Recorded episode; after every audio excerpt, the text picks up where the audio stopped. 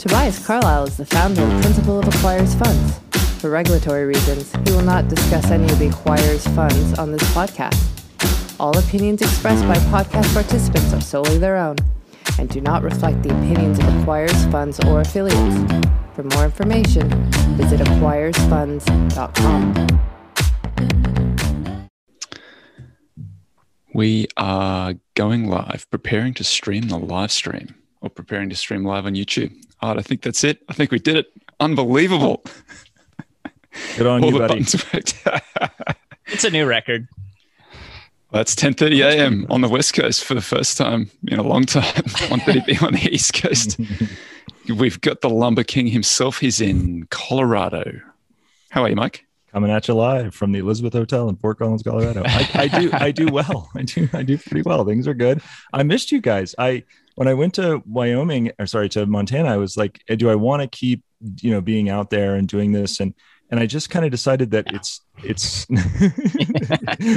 I got, I decided I was talking to my wife a lot about it, and I had this great download, and I was like, you know what? I really like you guys, and if if there's a time, I told Bill, if you need me to do this, I'm I'm all you know, I'm I'm probably I probably only talk about the most fatigued topics on like you know Twitter and like things nobody really wants to hear about anymore. But at anytime you guys, Well, need that's to get perfect extra, for this me on. show. It's gonna fit right in. but I am around. So, and I feel I feel refreshed. You'd think that the time away gave me a lot of things to discuss. It that that would be factually incorrect. It did not give me a lot of things to discuss, but I I do feel very refreshed. I'm happy to be back. And JT, how are you? I'm always happy to be here. This is uh you just it's my highlight of the week. So it's ish, which is maybe a poor testament to the rest of the week, but maybe not. You've uh, you've been you've been hiking. I did get a really nice hike in uh, over the end of last week in the uh, Pacific Northwest, the Cascade Mountains. Beautiful. Big fan now. Oh, First saw time up there. I saw those pictures. Those look great. Good for you. Yeah, and I actually we actually took those too. They weren't just uh, stolen Stock off of photos? yeah, stock photos off of Google. Just a reverse search. Uh, they Yeah. look beautiful. How long was the hike? that day we did uh, almost 15 miles. So, oh So my god. Okay, that's real. yeah, and it was a bit of elevation change to get up to see that kind of view, but um, yeah, it was good. It was really nice. Very serious hike. Well, you know, sometimes the best views are hard to get to. Oh, oh, some wisdom there from Yeah. JT. yeah, Look out for his book of aphorisms coming yeah. out. in Don't don't think too hard about that one. That's funny. Bed of Procrustes Part Two. Um, we didn't discuss this. Ordinarily, we get together and discuss topics beforehand, but we didn't do that today. So this is we're going to find out what everybody's topics are. Uh, you got some veggies for us today, JT? Yeah, I mean, it's not my normal veggies, but uh, this is going to be called uh, "What Are We Thinking?" And uh, we're going to unpack a little bit of an expectation of a number that came out recently, and what would the world have to do to to make that number come true, and we can then decide whether we think that's reasonable or not. I like that. Um, Mike, do you have anything? Uh, I'm I've been focused. There's a lot of I've been focused on, but regardless of the fatigue stuff, I've been focused on the other things. I've been focused on are earnings. I mean, earnings season is picking up, and I think it's very interesting because uh, I've said this before on Value After Hours. Uh, no no one has a post pandemic U.S. consumer playbook, and so we're all kind of the most instructive things. You you see the sort of data come in, you know, the macro data come in nationally, and but what's really for me in my career, where I've spent all my time focusing, is talking to management teams and hearing what they have to say and what they're seeing on the ground, and so the, we've had the bank earnings now. They always come first, and so we got looks into the consumer there, which is where I obviously spend most of my time. And then we've had uh, we had builder earnings, we had DR Horton, and of course uh, this week we're going to get you know more looks into that, and that's the stuff I'm sort of most focused on and can kind of talk about. And some macro stuff that just continues to confuse me, like interest rates. I don't get it, and then you know market reactions to things I don't always understand. But uh, for me, my my kind of topics are you know earnings. I'd be curious what you guys are seeing. Well, let me just. I'm, my mine is uh, Einhorn's letter came out, and there's a there's an interesting quote in there, um, which I'm going to paraphrase, uh, where he's talking about traditional uh, industries being starved for capital because so much capital has gone into the hotter industries, which is um, grist for our mill. We always love capital cycle theory discussions on this. I'm sure there are people on YouTube who are just like capital cycle theory. This is what I've been looking for. Bye. yeah. Hit smash that like button. yeah, right. Well, I see I see the ones going the other way. They're like, no, no thanks. No thanks. Um, should, should, we kick it off with uh, with with the earnings, uh, Mike? Because that's I think that's kind of interesting, and I think it'll dovetail into into my subject. Yeah, mine so too. That, oh, okay, perfect. Well, good. So, so, what what I, the first thing I was kind of paying attention to, to no surprise. I mean, you see the banks, and they've got a they've got a finger on the pulse of capital markets, obviously, and then a finger on the pulse of consumers because they all have you know very large lending books, including credit card books, and not surprisingly, the numbers were phenomenal. I mean, your laps are incredibly easy, but even I, I, think JP Morgan did a good job of talking about this. Is even if you look back to 2019, you've seen this. It's it's almost like uh, the slowdown in COVID created this pig in the python for the consumer, where they sort of didn't do anything for so long, and then in, in the summer of 2020, we've now and I, and I'm seeing it. I mean, I'm sitting in Colorado. This is now my third vacation, and, and it's not really a vacation. I'm coming to visit a house. It's but it's like the third time I've been away you know, and usually in a summer I'd go away once, maybe twice, and now I've been away three times, and I've got a few more coming. So there's this pig in the python that have been created. And now it's like everybody's out, right? And everybody's out, you know, sort of YOLOing is not the right word, but everybody's going a little bit nuts. And so you see Chase sort of verify not only the spend, but then they talk about the the credit metrics and the health of the system and you know consumer balance sheets. I think we all know, but it's just good to hear it directly. Uh, they're in pretty good shape. I mean, consumers have as much money as they've had their balance sheets are as clean as they've been. And so I, I sort of, when I think about the world and like what's the setup, forgetting the market setup, but like the setup for the US consumer, you have an amazing balance sheet. We have more jobs at higher rates than we can hire for. I mean, these are all things, and then consumers out spending. They're not, they were spending on goods earlier in the year. They've been spending on services all summer. There's a question about what they're going to do in the fall. I have a view. We'll see.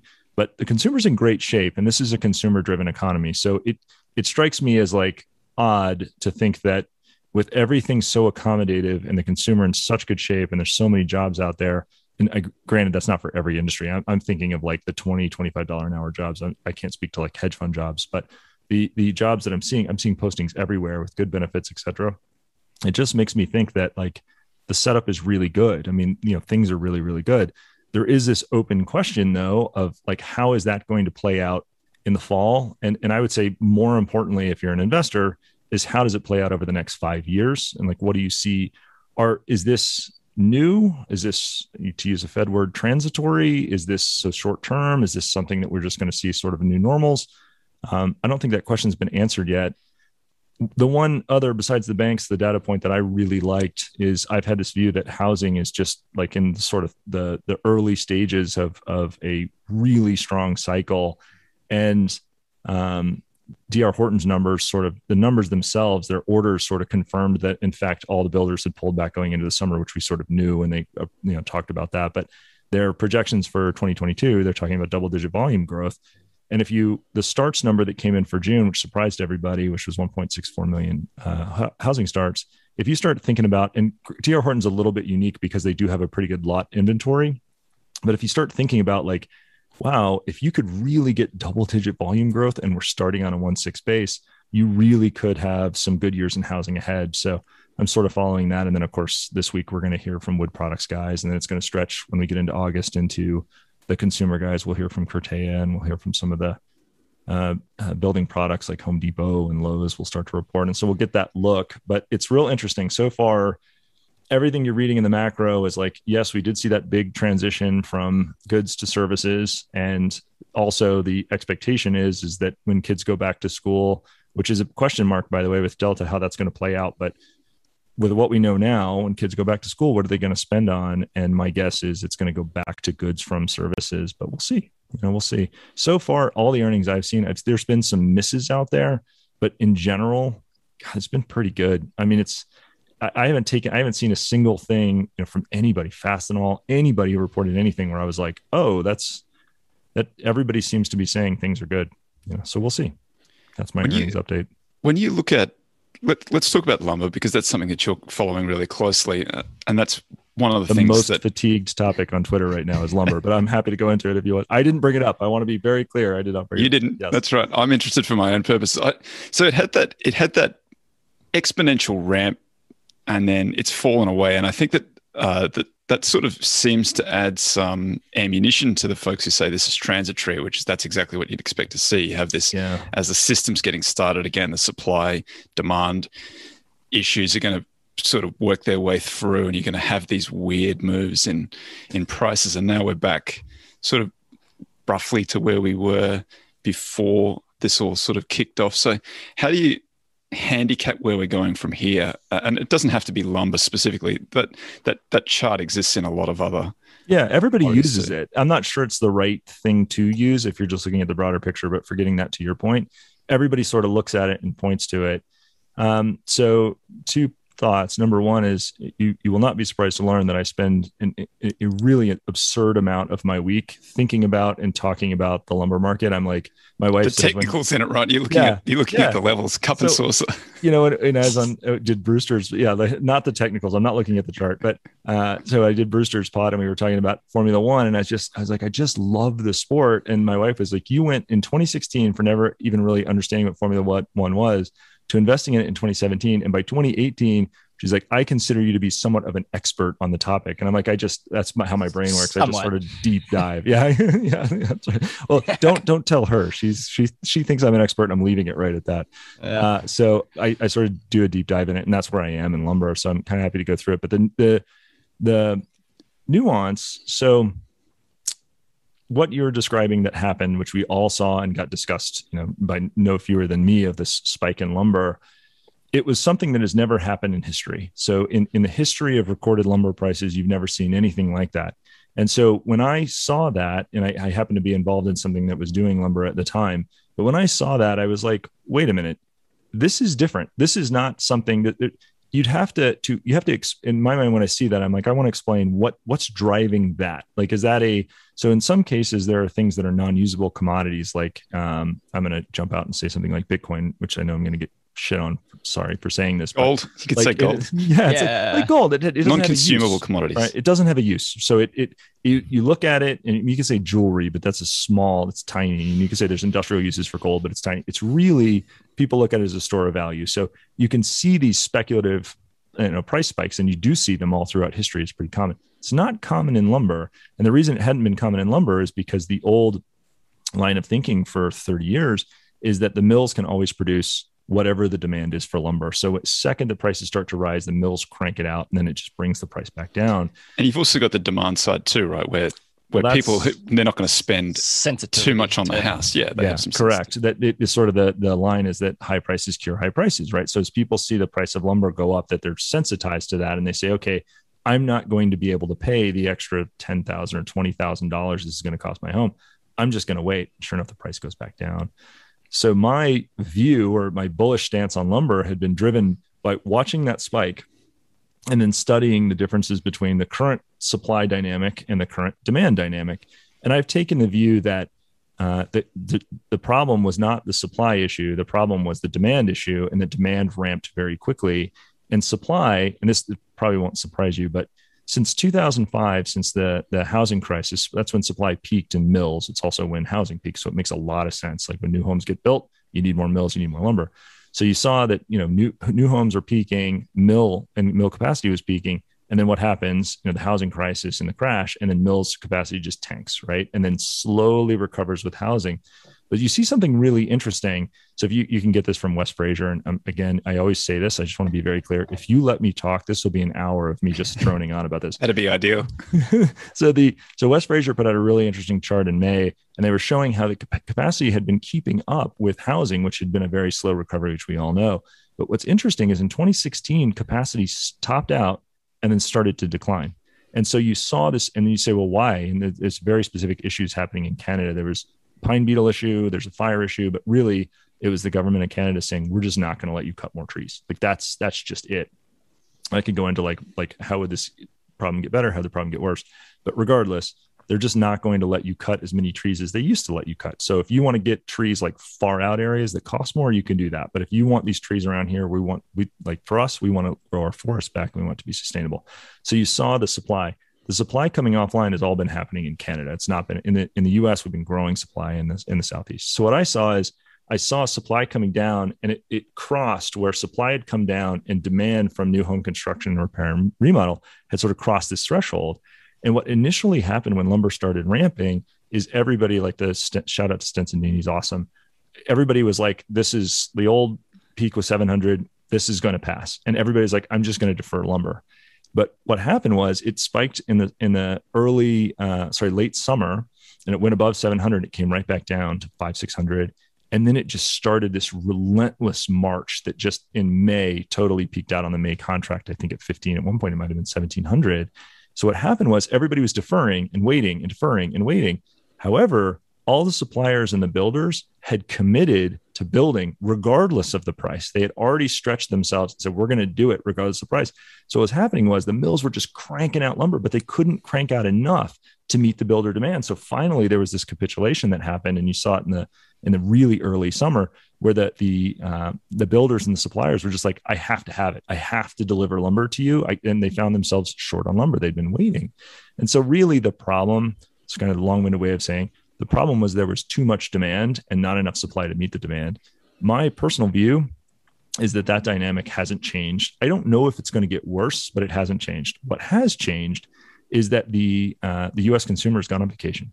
So all in the spring when Home Depot and Lowe's were seeing this move and they'd been working off their repair and remodel assumptions from last fall and early spring, which were huge. The DIY guys were like me. I was out building bookshelves all the time and putting on additions and you know, like that that had taken a lot of lumber out of the system. So they bought all the lumber they could. They filled up their uh, shelves. And then when summertime came, nobody went to Home Depot, right? Everybody went on vacation. So nobody's out. Like the, the pro business is still in very good shape, but the DIY business basically went to nothing. So when lumber rolled over initially, the belief was that it was going to be the building suppliers, the builders first sources of the world, um, uh, that were going to step in and they were going to set the floor. They did step in and they set a price. The problem was that Home Depot and Lowe's haven't come back. And so the, the question you have to ask yourself is, and now we know, so I said it on a podcast, of a Value After Hours, I think earlier, the magic number for new housing starts is north of 1.5 million. Really, if you get north of 1.6, the supply can meet that level of demand. But right now we're seeing 1.65. We, we really can't, if we sustain that, we can't do it. And then you have DR Horton. Well, that's that's a misstep, misstatement. We can do it. We just can't do it on cheap supply. We can do it on more expensive supply, but we can't do it on cheap supply.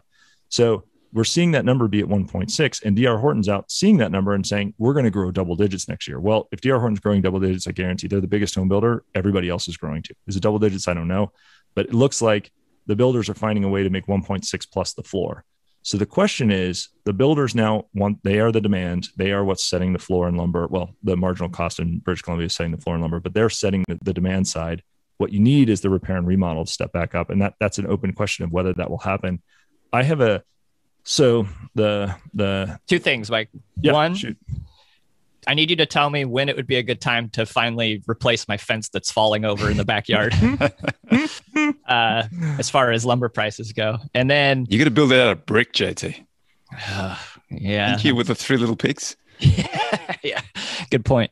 Uh, two, I was kind of reminded of I, it might have been Terry Smith who said this, although I might be misattributing it, but he said something like, "Never buy a company that sells anything made out of metal because people can always defer the the purchase, Purchase. Yeah. right? So if it's made out of metal, it's going to last at least until they want to buy it on Yep. their terms." Yep.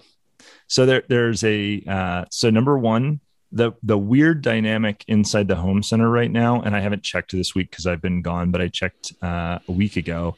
Inside the home center, the weird dynamic is you see we see lumber prices rolling, but the home centers are still pricing to what they paid, right? So they're from their perspective, they're like, "This is what I paid. I take my margin. Boom." So whatever they paid for their last order, they take their margin, and that's what they sell it for. So if if you said as Jake, you said, Mike, when do I go buy lumber? I'd say, well, if you could get it at the current spot, which is you know floating around 600, I would tell you, good like that for me, that would be my purchase level. The problem is I think when you go to Home Depot right now, you're still working through $1,200 lumber, $1,100 lumber. So those prices, I don't think have flown through. And that's that once that gets through the system, then you'll have the reverse. You'll have a period where they're pricing based on their, you know, they're not really buying it right now. That's actually the problem. But when they step back up, whatever they pay, you'll be paying that price. So it's a long-winded way of saying like now if you could get it at the or somewhere around spot i'd tell you like that's amazing but if the problem is the home centers just don't have it for that price and they're not it their their belief is and at least they'll wait rather than take that, a loss yeah because that so if you look at the the um, joint center for housing studies it's like a, a, a harvard based think tank that tries to model out and project what they think the repair and remodel spend will be in the united states and it it logically, and this is not really complicated math. That's why I can do it because it's really simple. Logic. So they're they're telling you repair and remodel spend is going to go like this, right? And so that it's like bottomed out in 2020. It's going to go like this. So what do you think the highest correlation is to repair and remodel spend? It's equity in your home. So it's your home value. So and what have home values done? Like that chart, everybody knows, right? Home values are doing this because there's a lot of demand and not enough supply. So cash out refinancing. Yeah. And by the way, you can do that really cheaply. I'm not advocating yeah. for it, but if you wanted to yeah. and get out there and buy some lumber from Home Depot, I'm not going to complain. uh, so so it, it correlates to home values and home equity. And, and so that the expectation is to spend a lot more. Plus, the housing stock is pretty old. So we haven't done a lot of demo, and housing's been kind of a dead place to be for 10 years. So housing is aging and then housing values are going up, and that tends to drive demand for repair and remodel. So my guess is that that sort of picks back up. And so we'll see. On the metal comment, um, so the the my underpin on this whole thing is housing. It's U.S. housing. So the bet I'm making, and we're going to find out if I'm right. The bet I'm making is that a 30 year old, so the average millennials, I believe 30 or 31 right now, you're now getting into your household formation, children, peak spend. My guess is they are not going to defer that if the price of lumber is 800 versus 500 and the one area where I could be dead wrong on this is if you saw rates spike to the point where it becomes massively unaffordable. Right now, rates are very accommodative. If you have a $20,000 bump in the cost of your home, you spread that out on a what are a conforming 30 you're going for now? Two and a half, two six. I mean, you spread I do, I do think that uh, there's a lot of probably millennials who they'll check the spot lumber of, or the price of lumber before they decide whether to pull the goalie or not. that is not my family situation, but if okay. anybody else has that, I say good good partner choice. You know, if your partner says, you know what, I, you know, I realize that I'm 35 and I really need to start this before I turn 36 for health reasons. But I saw that lumber is up to a thousand and I just don't feel comfortable making that kind of commitment right now. So we'll just defer the family purchase. I think it's a different dynamic. That's the bet that I'm making is if it's a car and you're already getting to work, yeah, do you really have to go buy the new car? If you're having children and you got married and you're forming a house, can you defer the house? Like, probably. I just don't think it's as easy as saying like I'm just not going to do it. I think people are going to do it. And what you see on the demand side, this is this is kind of what puts a lot of wind in my sails with this. When you see on the demand side, you talk to DR Horton. DR Horton says this is the best environment. And you got a CEO who's been doing this for decades. Best environment for housing I've ever seen. It, it said in his entire history of housing, he's never had a situation where that when somebody showed up with cash to buy a house, he had to tell them he had nothing for sale. And he said, not only is that unusual and makes me sick to my stomach, uh, when I, I, tell them, I will call them in 30 to 45 days when I release a house. And if they want it, they can have it. He said, when I call them, they still want the house. He said, now, mm. normally, if you ever did that, they would have bought another house. He said, right now, they're still taking the house. He said, it's unbelievable what the demand is. And so it like people talk about the lumber price, but I'm like, if you actually go look at the home buyer, they don't care. They just want the home. So as long as they can afford the home, rates stay accommodative, then the lumber price I don't think is going to end up mattering that much, which is why uh, and, and also you hear the anecdotes of like, man, lumber's getting cheaper. So we're starting to see people, you know, sort of buy the discounted dip. And I'm like, okay, but lumber's still like 75% above where it was for the last 10 years. And now that's considered, you know, cheap. And yeah, my guess anchoring bias. Yeah, exactly. And so it is cheap versus the 1500, but like you're still, you're down like 20% from the absolute peak prior to what we just saw. So in, in my mind, I'm, I'm basically where my head shakes out on this is that the demand side is going to be strong. It's going to stay strong and the supply won't be able to catch up. And so the marginal cost of production is going to shift. And the marginal cost of production has been within a few miles of my mill getting a log. Now the marginal cost of production is either going to come from very expensive logs in BC, which are way away from the mill and the shipping cost to get into the mill, or it's going to come from Finland. And either one of those means that the mills that are here and have access to supply and can run are likely to make more money in the next five years than they made in the last 10. At least that's the bet. So sorry it, for the rant. Is it so? Is the is the price run a little bit artificial because Canada has uh, stopped a great deal of the logging? Is that is that what's driving it? Yeah, so there's there's two drivers. So Canfor, what you're referencing, Canfor actually uh, announced. I think this was a week ago or maybe a week and a half ago. Canfor announced that they're curtailing production in British Columbia, and the belief is that that's related to fires. So fires are are causing all kinds of logistical problems.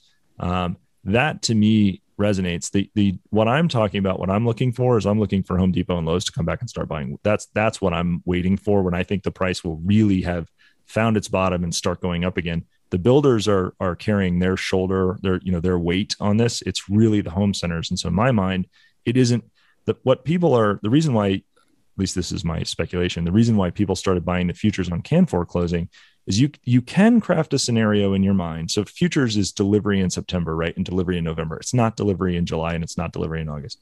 So you can craft a scenario in your mind where all of a sudden labor day happens kids go back to school and the guys who are DIY are like that project that I put off to build the table outside or to put up Jake's fence, the deck, all those projects, like now they are front and center.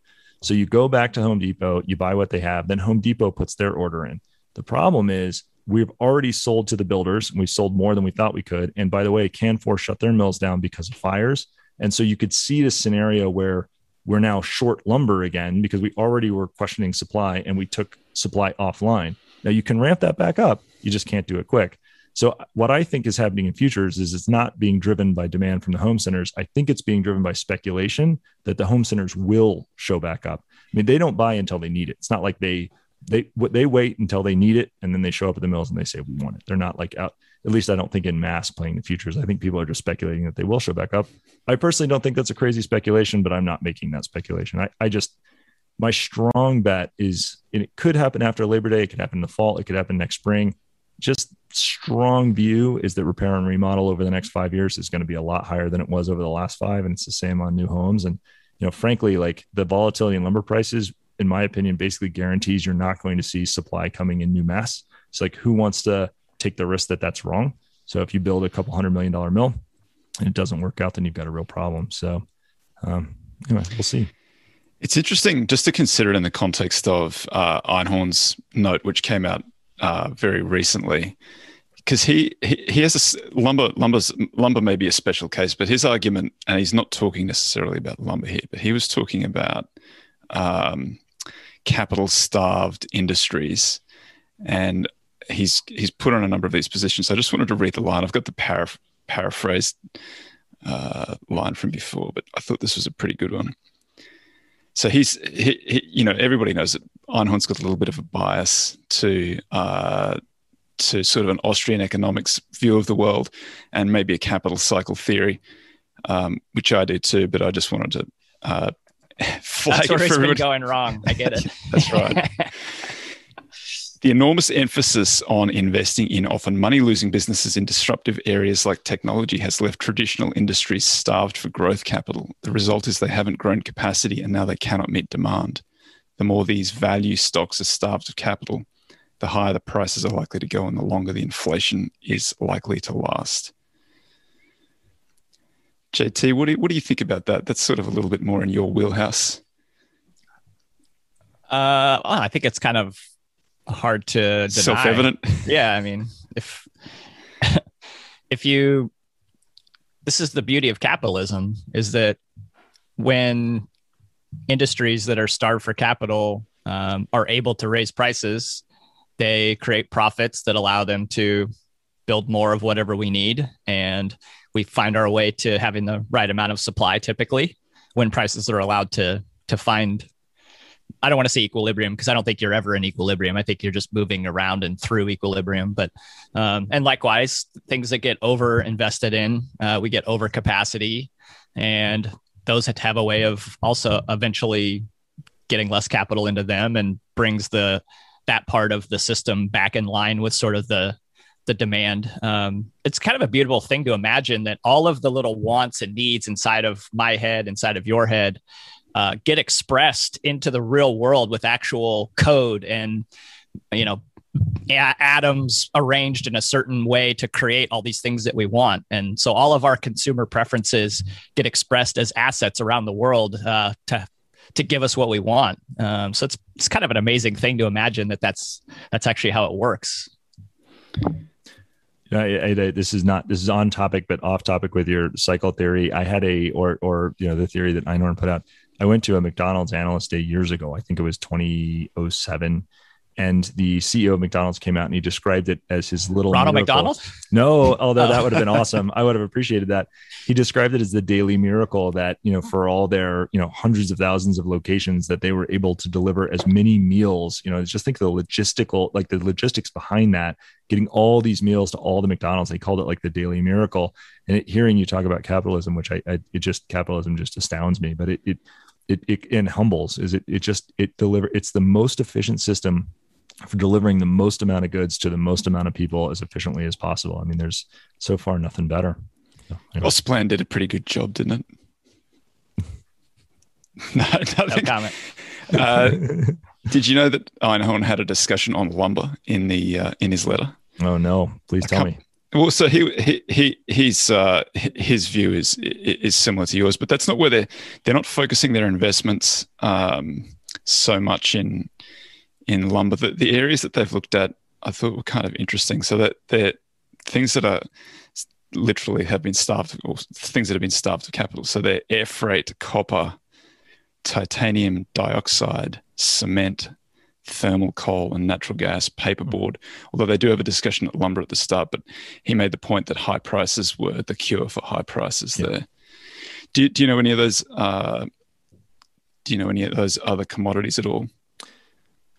I'm I'm not an expert on the commodity space at all. I mean, I've I've been like totally immersed in what's going on in lumber, but I'm I'm not an expert on the other commodities. I would say um, on cement, I'm a little bit surprised because the aggregates business has been such a good business for a long period of time, and I realize those are two separate things. But aggregates have just been like, man, if you could own an asset and own it forever, having a monopoly on like sand and gravel in a growing region, like think Austin, Texas, is one of the best possible businesses. You have a a heck of an initial capital outlay, but once you put it in there, you really can't be beat. And so I, I, but anyway, it's a little bit off topic, but cement kind of surprised me in that discussion. But the rest, it makes sense. I mean, I can tell you for the mills, mills have not been putting capital into mills. Like they just the returns are terrible. So every time they get capital out, the only capital going into mills is going in the southeast. It's the most efficient way to make lumber is with southern yellow pine.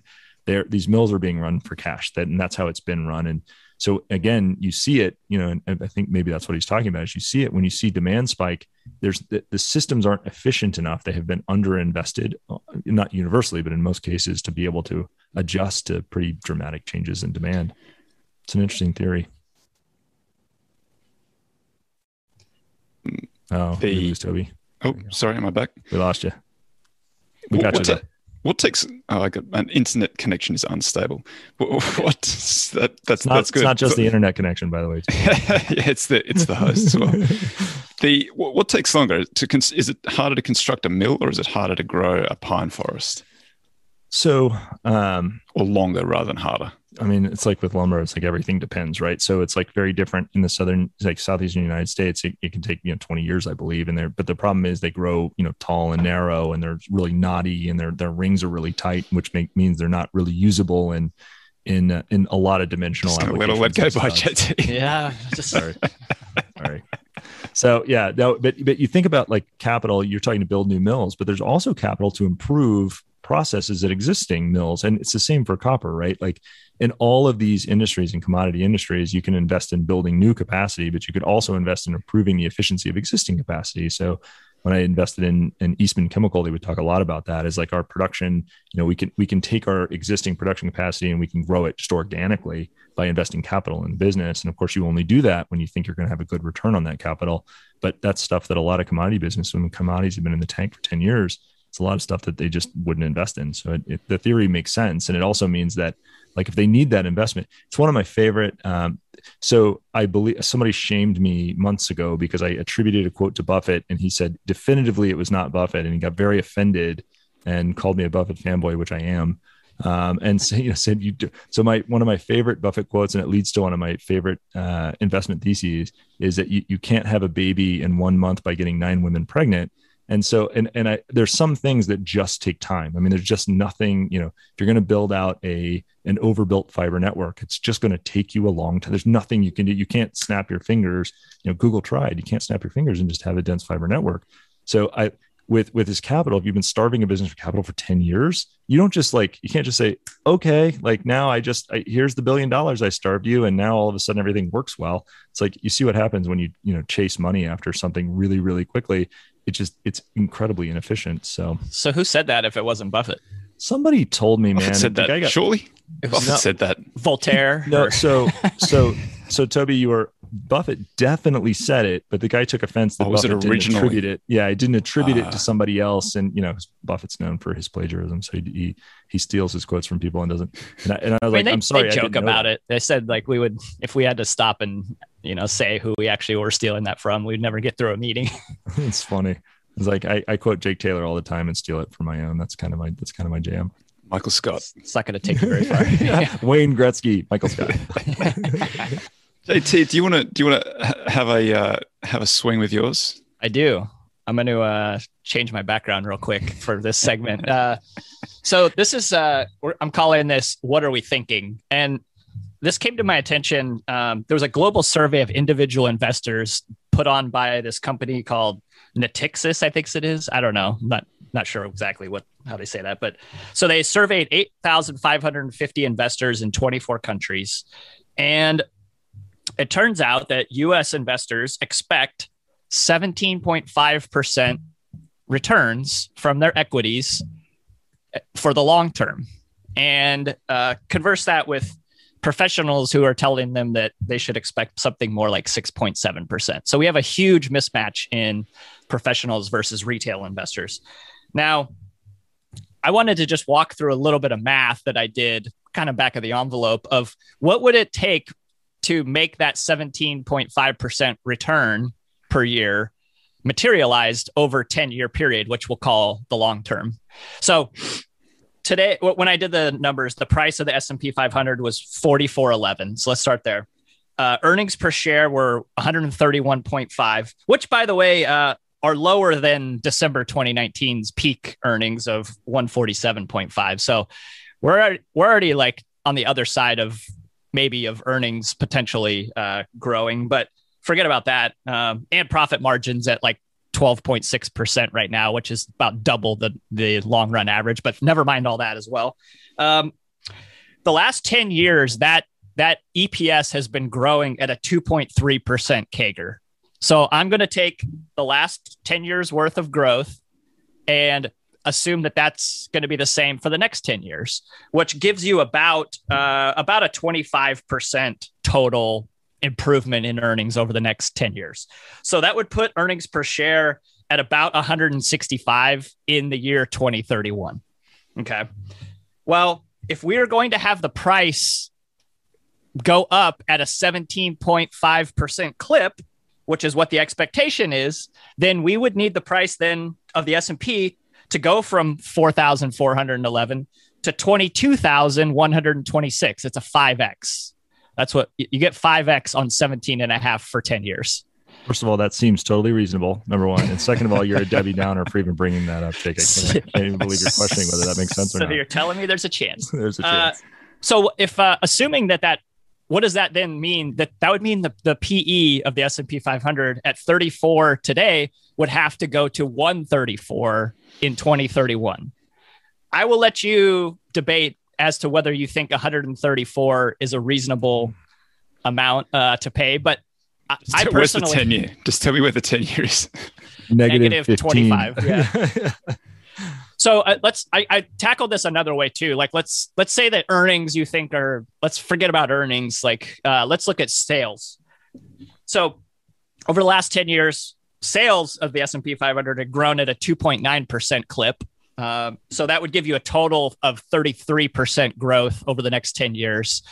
So if we project that forward, sales then uh, would turn out to be uh, 1855 in 2031 and that same price that we're using that means price to sales would have to go from the today's current of 3.1 which is already like it's very very high if you look at a price to sales chart um, but it'd have to go to 11.9 so this reminds me a little bit of scott McNealy's what were you thinking that he did about sun microsystems shareholders when he told them when it was trading at 10 times price to sales uh, and this is assuming we're going to get to 11.9 but uh, you know when you're it's trading at 10 times that's basically saying that i'm, I'm going to have to give you 100% of revenue is going out the door to you as a dividend which means that i'm not i have no cost of goods sold which is not very reasonable. It means i'm not paying any taxes as a corporation which is illegal. It means i don't pay any employees which it's kind of hard to imagine how i'm going to deliver on that.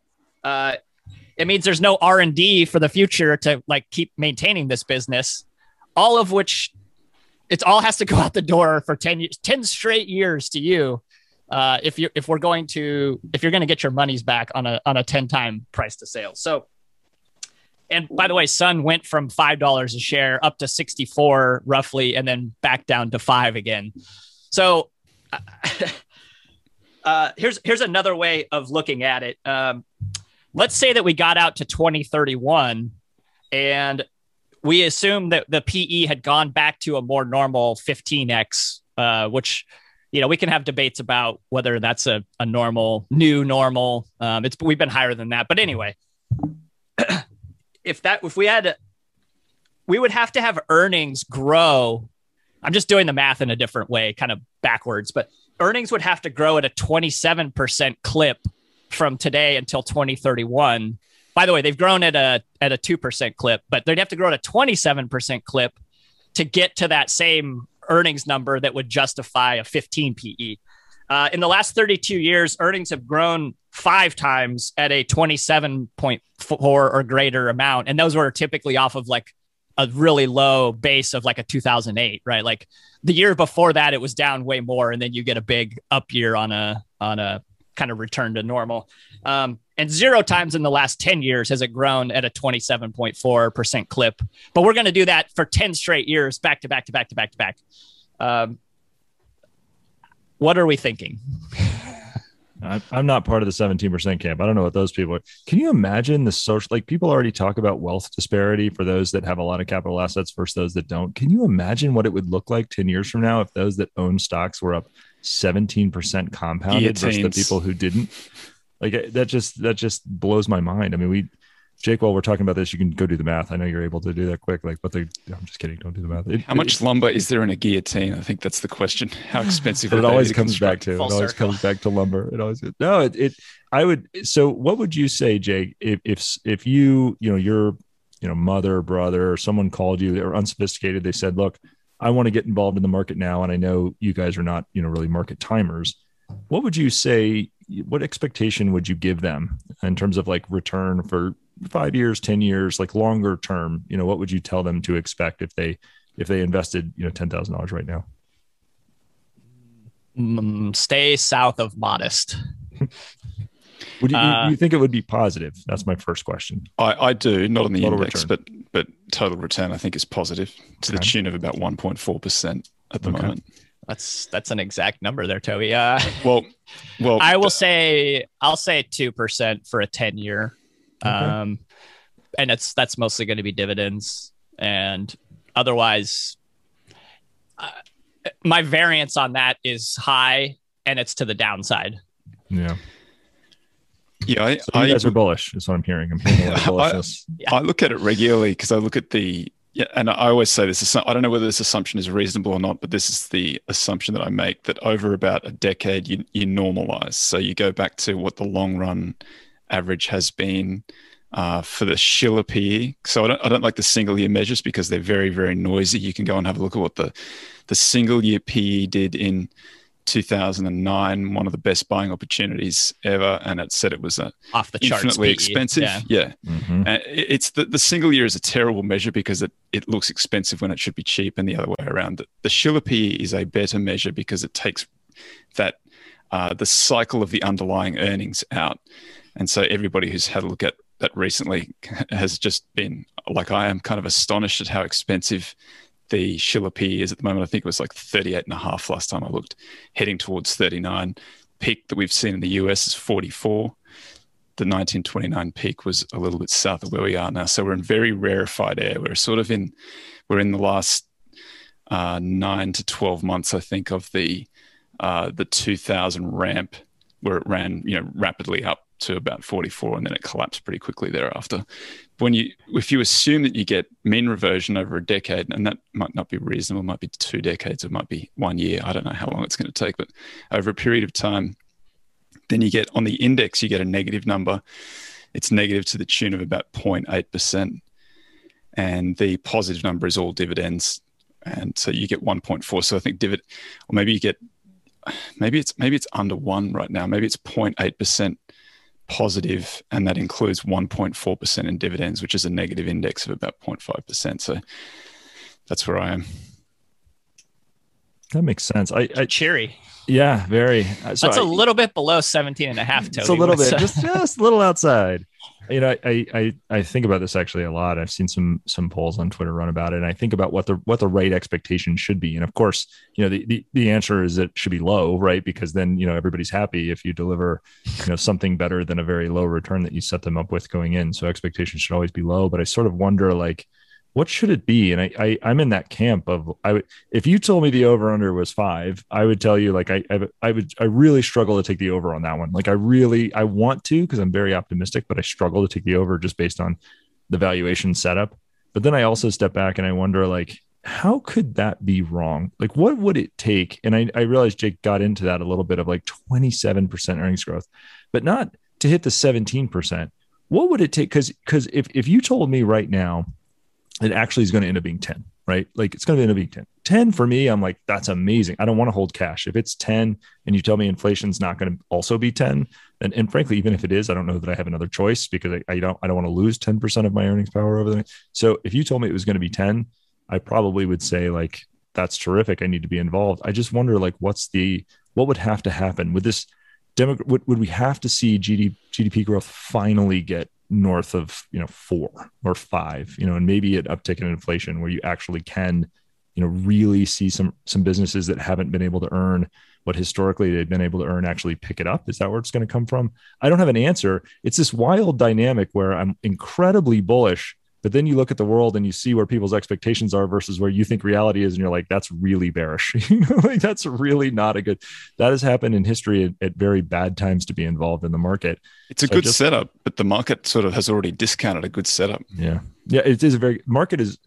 I, I think what we're deciding is potentially the market is is starting to over discount a very good setup, and so that's that's the.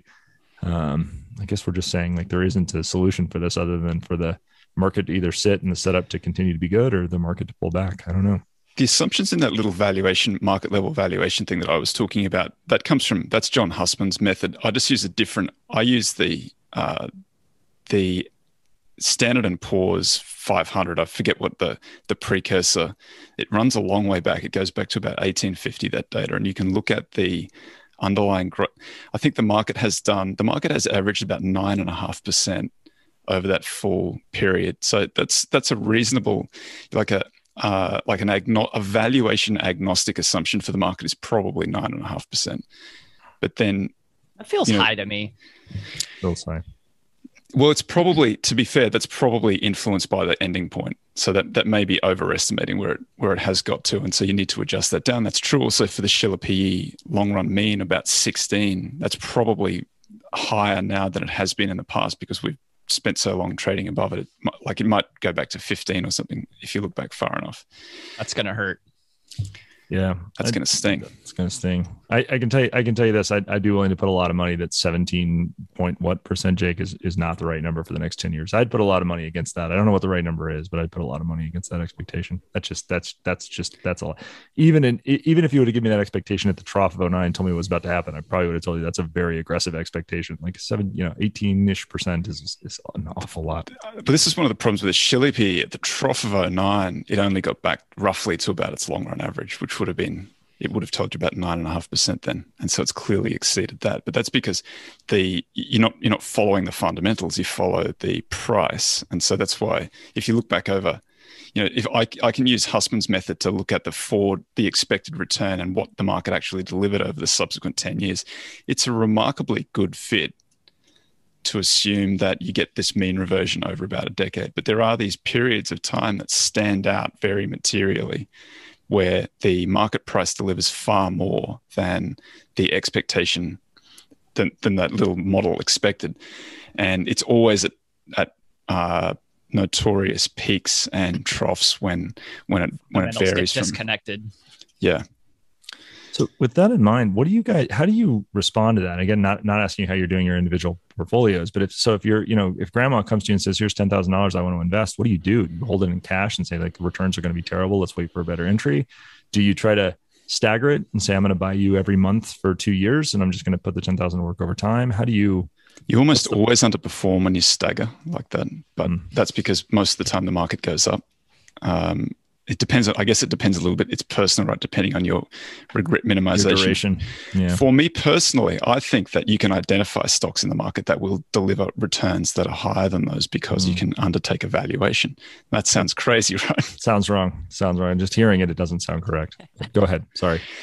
I just think you can look at like let's look at the cash flows from some of these businesses that are reasonably consistent over a period of time in the past and assume that they stay reasonably consistent into the future. You can buy that stream of cash flows at a price that gives you a reasonable return based on the amount of risk that you're taking. And then I don't really know what happens over that period of time to the to the price, but I got a reasonable I've got a reasonably good guess what happens to the underlying business. And I think if that kind of plays out, then you're going to be okay. I, I don't think you get 17.5%, but I think you can do reasonably well.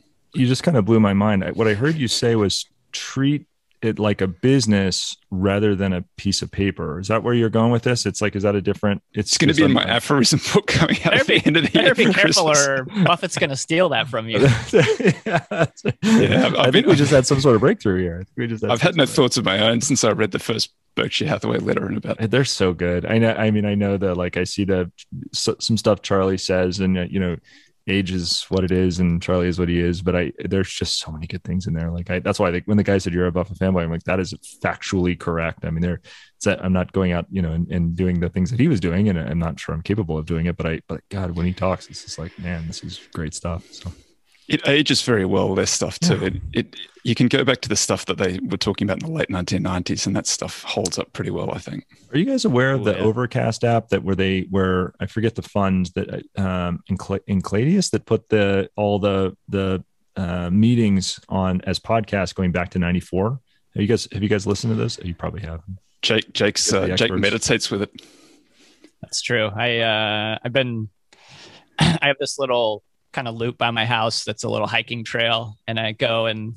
i take the take warren and charlie with me pretty much daily um, and then I, so I tell my wife i'm going on a hike with warren and he just doesn't like, know okay, it. have fun there's some good tidbits and all that and then there's some other things that, that sort of come out over time like there was that letter i'm sure it's been on twitter a few times that he wrote to a, an executive i believe uh, microsoft one yeah god dude, there's just so it's you know in in in the investment process um, i sort of have have evolved over time and shifted over time. And it it kind of hit me a few years ago. It's probably God, this might have been 10 years ago now but it hit me that the focus should be more on having an insight something where you you sort of like it's not really a, it could be an insight into a kpi it could be an insight into an individual it could be an insight into a, a, a differentiated insight. Correct. Yeah. and if you read that his insight on microsoft at the time now looking back his idea that you are now taking a toll on AT&T's wires that they're putting out all the capital and you're getting all the benefit that single insight would have gotten you involved in Google Facebook. I mean it would have gotten you in some losers too. I'm not saying that they Did, all would didn't get winners. him into them though but uh, no he didn't he didn't he didn't follow that insight. But had i been able to read that letter and you're like my god like you're right. You're getting a free ride on everybody else's li- netflix perfect example. Netflix gets a free ride on charter's rails right? And that charter actually had an issue with that. That was uh, when you go back to title II under obama the, that was the, the big net, net neutrality. Yeah that was the big issue and netflix was a big proponent obviously of net, of net neutrality. Why? Because they're the single biggest user of these rails and you know charter and comcast and the HSD providers are out there saying like, look, I spent the money. Can I not, you know, I'm charging the consumer. What if we subsidize the consumer by me charging, you know, Netflix for the use of the rails? And of course, that's not going to happen. But think about the business model. And you could take it a step further. Think about Facebook's business model. You get to use somebody else's content and somebody else's rail. You don't even have to come up with anything. You just have to produce a medium that, you know, somehow increases engagement. And all of a sudden it's like free on both sides. It's that was Malone's insight on Facebook. He's like, he gets free content. I got to pay for my content. This guy's getting content for free that everybody loves. Loves or gets angry about. Well, you know, yeah, no, it's uh, you know, good with a bad, Jake. The good with the bad. That's my my theory of social media. Yeah. Did did Malone buy a big chunk of Facebook? No of course not. So Malone, no, of course not. So Malone had an opportunity, like in all of these things, obviously, and in all of these things, um, you, are only seeing the ones that he actually, you know, hit on, Sirius XM, Charter, etc. But you know, he was early to that party on social media, and and he just never acted on it. It was the same so back like long time ago when I first got invested in, in Liberty, you'd, you'd, hear the stories, you know, anecdotally of like John would be walking through the halls. And I'm like, well, what does he say? Like, I, am not there. I'm curious, like what he says. He says he oscillates between Netflix being literally the best business idea he's ever come across or Netflix being a crazy short. And he couldn't figure out which one those, and it just depends on the day. He's like, Reed has created the best business I've ever seen, or Reed's totally going out of business. You know, this, this stock is a short. Luckily, what's the short it. argument? I think at the time, the short argument was that Reed was going to require so much capital and there was so much risk in the transition to be basically becoming your own studio. So this is this is going back when when they had licensed from Starz and that John's initial view was that Starz kind of made Netflix the platform that it is because it allowed them their early days very cheaply getting new subscribers by using Starz library for I think it was like $35 million a year. Like, and by the way, that's I love you, John, but that's like definitely John's fault. I mean, he never should have done that, right? That was a huge mistake. Like, you never should have given that library to uh, to Netflix so cheaply. But the idea was that they were able to get some scale to the point that they could actually go out and get some capital to then create their own studio. But the risk was if you lost Starz and you weren't able to create a studio that made sense, then you you'd lose the subscribers as well, and somebody else could jump in and take them. And then, of course, they came up with their very first successful uh, self-made hit, which was the um, House of uh, Cards House of Cards, yeah, of course. And then you know, Orange is the New Black, and you know, it was just like this very. It, you could say it's Reed being a genius and picking the right things, but it also is a big part of it's just serendipity and luck. Like you know, you didn't. I don't know that you could have known that House of Cards was going to be as good as it was before it came out. And I think that you could just answer it in with one word: Quibi. Yeah. There you go. That was the risk. well, with Facebook too, did not work out because Facebook, of course, wasn't the first social network. It was was MySpace before that, and there was Six Degrees, and there were there were a whole lot of those. Merely having the network effect didn't sort of deliver to you all of this money if uh, there are other people able to build their own networks, and consumers was, prefer those. That was always the reason I never got involved, and that was a mistake. I mean, the the, the answer was, I, I think now in hindsight we realize the answer was you, you should have just you know MySpace went public, you put ten dollars in MySpace if you don't yeah. understand it. Yeah, and then you put it's it's the it's very Peter Lynchian, right? Like Peter would say, I don't know who's going to win between A and B, but I know somebody who does win is going to make a whole lot of money. And that was that, that in this case, I think that was the I think history now tells us that was the right answer. It was really easy for me to say exactly what you're saying now, which is so it was my, it was GeoCities and then MySpace and then it's going to be Facebook. And by the way, it was Facebook and now it's being something else, but it's you know, Mark figured out why don't I just buy the other thing? You know, well, that's I was going to say. Insta, they, you, know? you you had to kind of know that the regulatory antitrust was going to be like a Chihuahua and not a do, do Doberman. You think that, yeah. Do you think they made a mistake just, with that? It was so small at the time. It was like a one billion dollar, which that seemed like a preposterous amount of money to pay for it yeah. at the time. A billion dollars for something was basically an app with not very many users, but they could see that it might get there. And so you get there early enough, but then they give it a big boost by giving it access to Facebook's social graph. Correct. Well. Yeah. And, and, and so, so their engagement, you know, algorithms and everything that they put on it, I'm sure they made it more valuable, but I'm also sure if you're Facebook and you're making so much money, I think you're more at risk for not buying that stuff, even if it doesn't work. Because on the off chance that it does work and takes your business away from you, you're left with nothing. So I think I think the answer is like you just buy it and you sort of buy them all, you know, and then you hope that you can protect the mothership and then grow these little ancillary assets. How much of a risk is TikTok? I don't use the TikTok, so you know I'm not. Yeah, neither I, do I. But that might I'm, be a generational thing. It very well may be. I mean, I'd say it this way. Uh, my observation is that the future is in social media and short form content. So, short form uh, videos, Quibi. pictures. Yeah, Quibi. I got this You know, idea for you. I just like I just, thank you. Hey, I'll, I'll I'll take a look. Send me your notes. I'll take a look. In my in my imagination, a 20 year old to a 30 year old now, the people that are going to be doing all the spending and sort of driving, you know, everything in the future is those people are getting their content in small snippets, you know, and that's that's like what TikTok's built for. Is there something unique about TikTok that you know? I, I now we're starting to get way away from my circle of competence. I, but I, I get the idea that people say like, well, even now you're rather than going out and doing all these things individually, you're smarter just to go out and buy Facebook stock because it's cheap on current. I mean, it's cheap. I think it's like it's cheapish. I think that's right. Yeah, I think it's, It's cheap on- earnings or something. it's cheap on current numbers, and you get these little options floating around, right? You got Oculus. I mean, there's so many little things that they're involved in, and any one of them might be it. And by the way, whatever trend is happening, if it's TikTok or whatever, Mark is probably in a better position to identify that and act on it than you are. So just outsource that whole decision making to Mark. And I, I, I think you actually make the same argument if you're going to go by Google. You, know, you Yeah. just say like, look, you know, they, they've got sh- short form video content on YouTube. They've got that like locked down. I mean, we're on YouTube right now, so obviously we're users of it. But we agree. yeah, we agree. You know, and they've got maps and they've got local and they've got they still got search locked down and they, you know, and those guys are going to be able to spot. There's going to be some leakage there and some inefficiencies and some frictions, but those frictions exist today and you're paying for them today and you're still getting it at somewhat of a, a very reasonable price, especially in the market. So I sort of get that dynamic. I don't own any of them, but I, I get that people would just say just buy the big ones and then don't even think about it. It's like it's, that was what I did with John and cable. It's just like I don't even want to think about it. You know what you're doing. Like here's my money. Go figure it out. That's smart. And that's time, folks. Uh, we're off next week because I'm going to be on vacation taking the kids. Do you uh, get a vacation, fishing. Toby? Just this one, one time. this? One Okay. time. All right, just this once because it's vacation time for everybody. So So uh, that was fun. We'll we'll, uh, we'll be back in two weeks' time. Uh, not entirely sure what the lineup is. It, it could be Mike. It could be Bill. It'll likely be Jake and I. could be Well, all I- four of us, I will come back anytime you guys want. I love doing this. It's a lot of fun. So and we love having you. So Yeah, thanks, for sh- Mike. thanks for sharing your ideas, Mike. We'll see Yeah. everybody. Uh,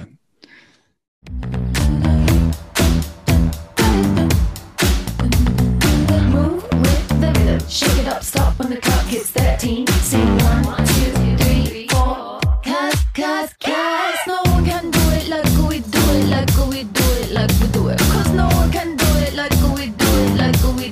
like we do it. Cause no one can